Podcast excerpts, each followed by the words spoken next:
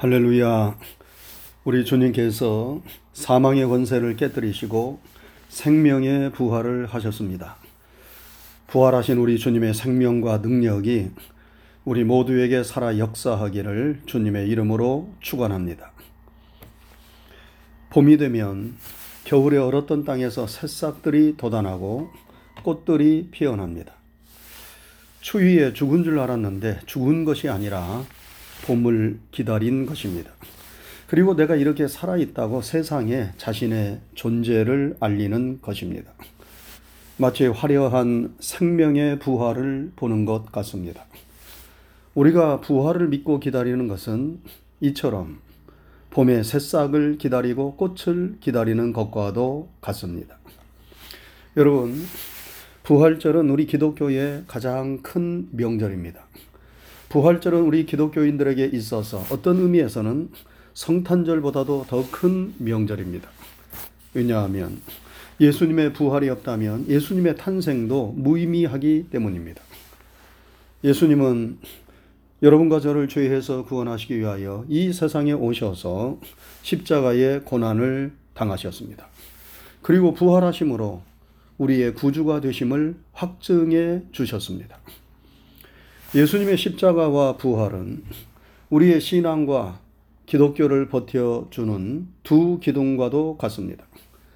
이 두 기둥 중 하나라도 빠지면 우리의 신앙은 유지될 수 없고 기독교는 무너질 수밖에 없습니다. 십자가가 없는 부활은 공허하고 부활이 없는 십자가는 무의미합니다.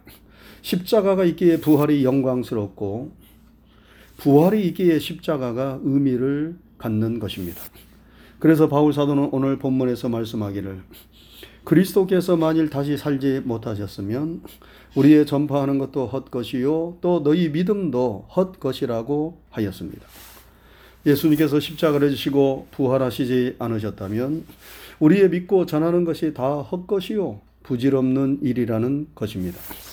그러므로 십자가와 부활이야말로 우리 기독교의 핵심이요 생명적 진리입니다. 우리가 믿고 전해야만 하는 내용도 바로 예수님의 십자가와 부활입니다. 그렇다면 우리가 어떻게 예수님께서 죽은 지 사흘 만에 다시 살아나셨다는 이 부활의 사실을 믿을 수 있습니까? 무엇으로 예수님의 부활을 입증할 수 있습니까? 우리가 예수님의 부활을 굳이 입증해야 하는 것은 아니지만 우리는 여러 가지 사실로 인하여 예수님의 부활을 입증할 수 있습니다.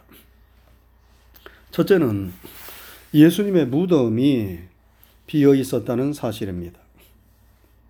유대인과 로마의 군병들이 예수님의 무덤을 임봉하고 철저히 지키고 있었음에도 불구하고 예수님의 시신은 없어졌고 무덤은 비어 있었습니다.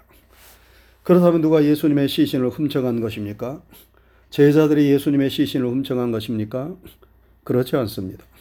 예수님이 붙잡혀 십자가 처형을 당하시자 제자들은 다 겁에 질려 숨고 달아났어요. 그런 비겁한 제자들이 유대 군병들이 무덤을 철통같이 지키고 있는데 예수님의 시신을 훔쳐갔다는 것은 상상도 할 수 없는 일입니다. 그렇다면 예수님을 죽인 사람들이 예수님의 시신을 훔쳤습니까? 그것은 더더욱 상상할 수 없어요. 왜냐하면 그들은 예수님의 제자들이 예수님의 시신을 훔치고 예수님께서 부활하셨다고 말할까봐 무덤을 임봉하고 군사들을 동원해 철저히 무덤을 지키도록 하였기 때문입니다. 그런데 예수님의 시신은 사라졌고 예수님의 무덤은 빈 무덤이 되었습니다. 이것은 예수님께서 하나님의 권능에 의하여 부활하셨음을 입증하는 결정적 증거인 것입니다. 다음으로 예수님의 부활을 눈으로 목격한 많은 증인들이 있어요. 예수님께서 부활하시고 하늘로 승천하시기까지의 기간 동안 예수님은 자신의 부활하신 모습을 많은 사람들에게 나타내 보이셨습니다. 먼저 부활절 새벽에 예수님의 무덤을 찾은 막달라 마리아에게 부활하신 예수님은 마리아야 말씀하시며 나타나셨어. 또한 두려워 떨며 골방에 숨어 있던 제자들에게 부활하신 예수님은 나타나셔서 손의 못자국과 옆구리의 창 자국을 보여주셨습니다. 그 자리에 도마라는 제자는 없었지요. 후에 제자들이 도마에게 우리가 부활하신 예수님을 보았다고 말하자 도마는 믿지를 않았습니다. 그런데 부활하신 예수님께서 그 의심하던 제자 도마에게도 나타나셔서 내 손가락을 이리 내밀어 내 손을 보고 내 손을 내밀어 내 옆구리에 넣어 보라. 그리고 믿음 없는 자가 되지 말고 믿는 자가 되라. 이렇게 말씀하셨습니다. 또한 예수님은 시리와 절망에 빠져 엠마오로 내려가던 두 제자에게도 나타나셨고 무엇보다도 감남산에서 승천하실 때에 500여 명의 제자들이 부활하신 예수님께서 하늘로 올라가시는 모습을 직접 목격하였습니다. 여러분, 법정에서 한두 사람의 증인만 있어도 사실로 입증되는데 예수님의 부활은 수많은 사람들이 목격하고 증언하고 있습니다. 그 많은 증인들이 예수님의 부활이 역사적 사실임을 입증하고 있는 것입니다. 또한 예수님께서 실제적으로 부활하셨다는 사실을 입증하는 결정적인 증거는 제자들의 변화된 모습입니다. 예수님께서 붙잡히시자 겁에 질려 도망치고 뿔뿔이 흩어졌던 제자들이 목숨을 내걸고 예수님을 증거하는 사람들이 되었습니다. 여러분 어떻게 사람이 하루아침에 이렇게 변화될 수 있습니까? 무엇인가 중대한 사건이 제자들에게 있었던 것입니다. 그것이 무엇입니까? 바로 예수님의 부활 사건입니다. 제자들은 부활하신 예수님을 만난 이후 180도 변화되었습니다. 예수님께서 사망 권세를 이기신 구세주이심을 확신하게 되었습니다. 예수님 안에 죽지 않는 영원한 생명이 있음을 믿게 되었습니다. 그래서 그들은 죽음을 두려워하지 않고 예수님의 십자가와 부활을 전하는 자들이 된 것입니다. 여러분 기독교 역사상 가장 위대한 인물인 바울 사도도 어떻게 기독교인이 되었습니까? 원래 바울은 사울이라는 이름을 가졌었고 예수 믿는 사람들을 핍박하였던 반 기독교인이었습니다. 그런데 그가 다메섹에 살고 있던 기독교인들을 붙잡기 위하여 다메섹으로 가다가 빛 가운데서 나타나신 부활하신 예수님을 만났습니다. 그 다메섹 도상에서 사울아 사울아 어찌하여 나를 핍박하느냐 하시는 주님의 음성을 그가 들었어요. 주여 누시오니까 라고 사울이 묻자 주님은 나는 내가 핍박하는 예수다 라고 분명하게 말씀하셨습니다. 이 다메섹 도상에서 부활하신 예수님을 만난 결정적 사건이 예수님을 핍박하던 사울이 변하여 기독교 역사상 가장 위대한 전도자인 바울로 변하게 만들었던 것입니다. 그리고 바울 사도가 복음을 전하면서 그 무수한 핍박을 견뎌내고 죽음을 두려워하지 않고 담대히 복음을 전할 수 있었던 것도 이 부활 신앙이 확고하였기 때문입니다. 죽어도 다시 산다는 부활 신앙이 있었기에 복음을 전하면서 그는 죽음을 두려워하지 않았고 오히려 복음을 전하다 죽는 것을 영광으로 알았던 것입니다. 사랑하는 성도 여러분, 예수님의 부활은 누가 지어낸 이야기가 아닙니다. 허구적인 소설이 아닙니다. 그것은 실제적으로 2000년 전에 유대 땅 예루살렘에서 있었던 역사적 사실입니다. 이 사실 위에 기독교가 세워졌어요. 기독교가 예수님의 부활을 만든 것이 아니라 예수님의 부활이 기독교를 만든 것입니다. 우리 신앙의 진원지 시발점이 바로 예수님의 부활 사건인 것입니다. 이 역사적 사실 위에 기독교가 세워졌어요. 우리의 믿음과 구원도 이 사실 위에 기반을 두고 있습니다. 그러므로 예수님께서 도마에게 말씀하신 대로 믿음 없는 자가 되지 말고 믿는 자들이 다 되어야 하겠습니다. 부활 신앙 위에 여러분과 제가 굳게 설 수 있기를 바랍니다. 그러면 예수님의 부활은 우리에게 어떠한 의미를 가지고 있습니까? 먼저 예수님의 부활은 예수님께서 여러분과 저를 죄와 죽음에서 건져주신 우리의 구세주라는 분명한 믿음을 줍니다. 예수님께서 우리를 죄와 죄의 결과인 사망에서 건져주시기 위하여 십자가를 지시고 보혈을 흘려 주셨습니다.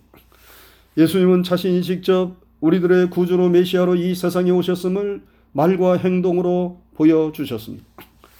베드로가 저는 그리스도시요 살아계신 하나님의 아들이시니이다 라고 신앙 고백을 할 때에 예수님은 너무 기뻐하셨고 바요나 시모나 내가 복이 있도다 이를 내게 알게 한 이는 혈육이 아니요 하늘에 계신 내 아버지이시니라 말씀하셨습니다. 예수님 자신이 베드로의 신앙 고백을 인정하신 것입니다.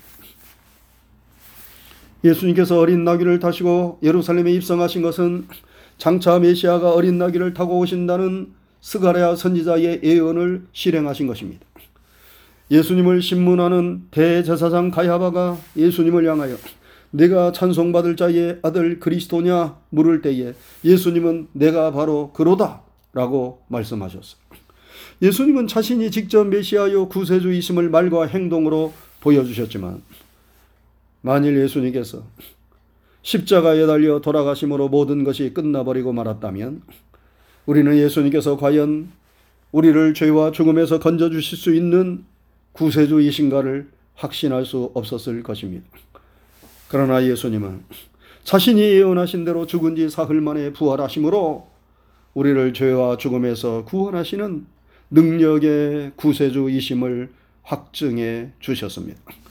예수님의 부활은 참으로 예수님 안에서 우리의 모든 죄가 씻김을 받고 구원받았다는 사실을 가장 확실하게 보증해 주는 사건인 것입니다. 둘째로 예수님의 부활은 우리로 하여금 세상에서 능력 있는 삶을 살게 하는 힘의 원천입니다. 여러분, 예수님은 부활하심으로 세상을 이기셨습니다. 예수님께서 말씀하셨어요. 너희가 세상에서 환란을 당하나 담대하라. 내가 세상을 이기었노라. 예수님께서 십자가의 나약한 모습으로 달리실 때 세상이 예수님을 이기는 줄 알았어요. 미움이 사랑을 이기는 줄 알았어요. 어둠이 빛을 이기고 불의가 정의를 이기는 줄 알았어요. 사망이 생명을 이기는 줄 알았습니다. 예수님을 죽이는데 가담하였던 무리들은 자신들이 승리한 줄 알고 승리의 축배를 들었습니다. 그러나 예수님은 부활하셨습니다.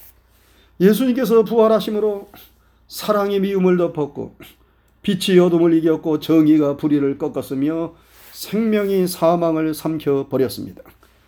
예수님께서 세상을 이기신 것입니다. 여러분, 부활의 예수님을 믿는 성도들에게는 세상을 이기는 부활의 능력이 함께 합니다. 그 사람은 죄를 이깁니다. 미움을 이깁니다. 불의를 이깁니다. 고난을 이깁니다. 절망을 이깁니다. 죽음을 이깁니다.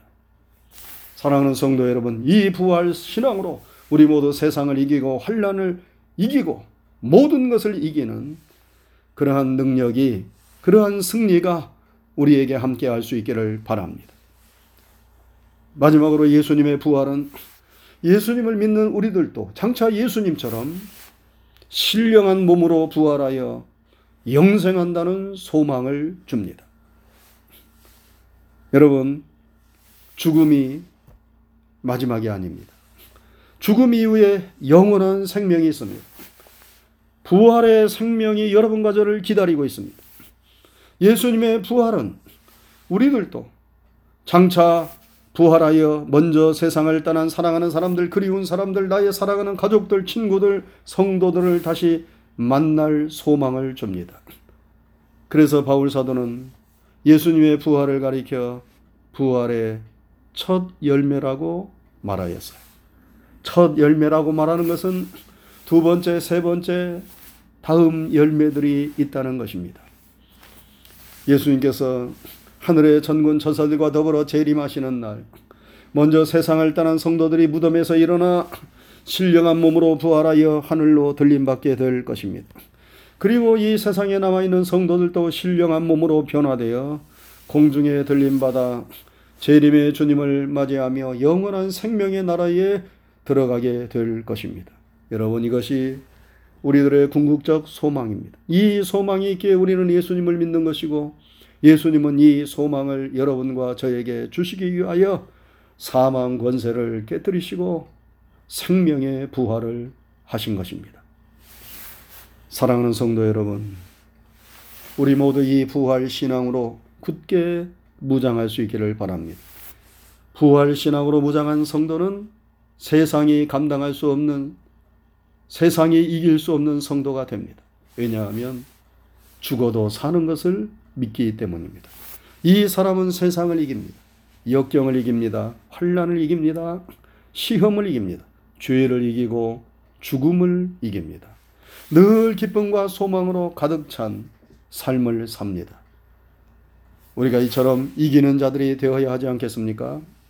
우리가 예수님의 부활의 사실을 믿으며 부활 신앙에 굳게 서고 부활 신앙으로 무장하게 될 때에 이처럼 승리하고 늘 활기차고 행복한 믿음 생활을 해 나갈 수 있으리라 믿습니다. 우리 구주 예수 그리스도의 부활의 생명과 능력이 늘 우리의 영혼과 우리의 삶을 승리로 이끌어 주기를 주님의 이름으로 축원합니다. 기도하겠습니다. 거룩하신 하나님 아버지 감사합니다. 한 주간도 주의 크신 은혜와 사랑으로 우리들과 함께 하시고 우리의 삶을 지켜주시고 인도해 주신 것을 감사를 드립니다. 오늘은 주님께서 사망 권세를 깨뜨리시고 생명의 부활을 하신 부활 주일입니다. 우리를 죄와 죽음에서 건져주시기 위하여 삶의 의미를 주시기 위하여 소망을 가지고 세상을 이기는 삶을 살도록 하시기 위하여 주님께서 죽음의 권세를 깨뜨리시고 생명의 부활을 하셨사오니 감사하고 감사를 드리옵나이다. 이 주님의 부활의 사실을 굳게 믿고 의지하는 우리 모두가 되게 하여 주시옵소서.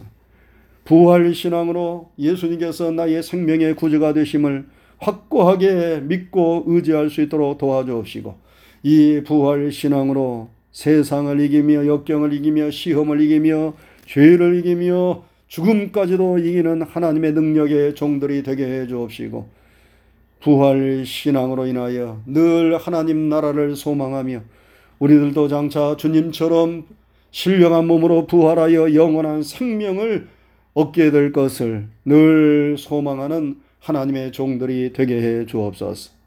부활 신앙 위에 굳게 서서 세상을 이기고 그리고 어려움을 이기고 승리하며 하나님의 영광을 나타내는 주의 종들 다 삼아 주시옵소서. 감사를 드리오며 예수님 귀하신 이름 받들어 기도드리옵나이다. 아멘.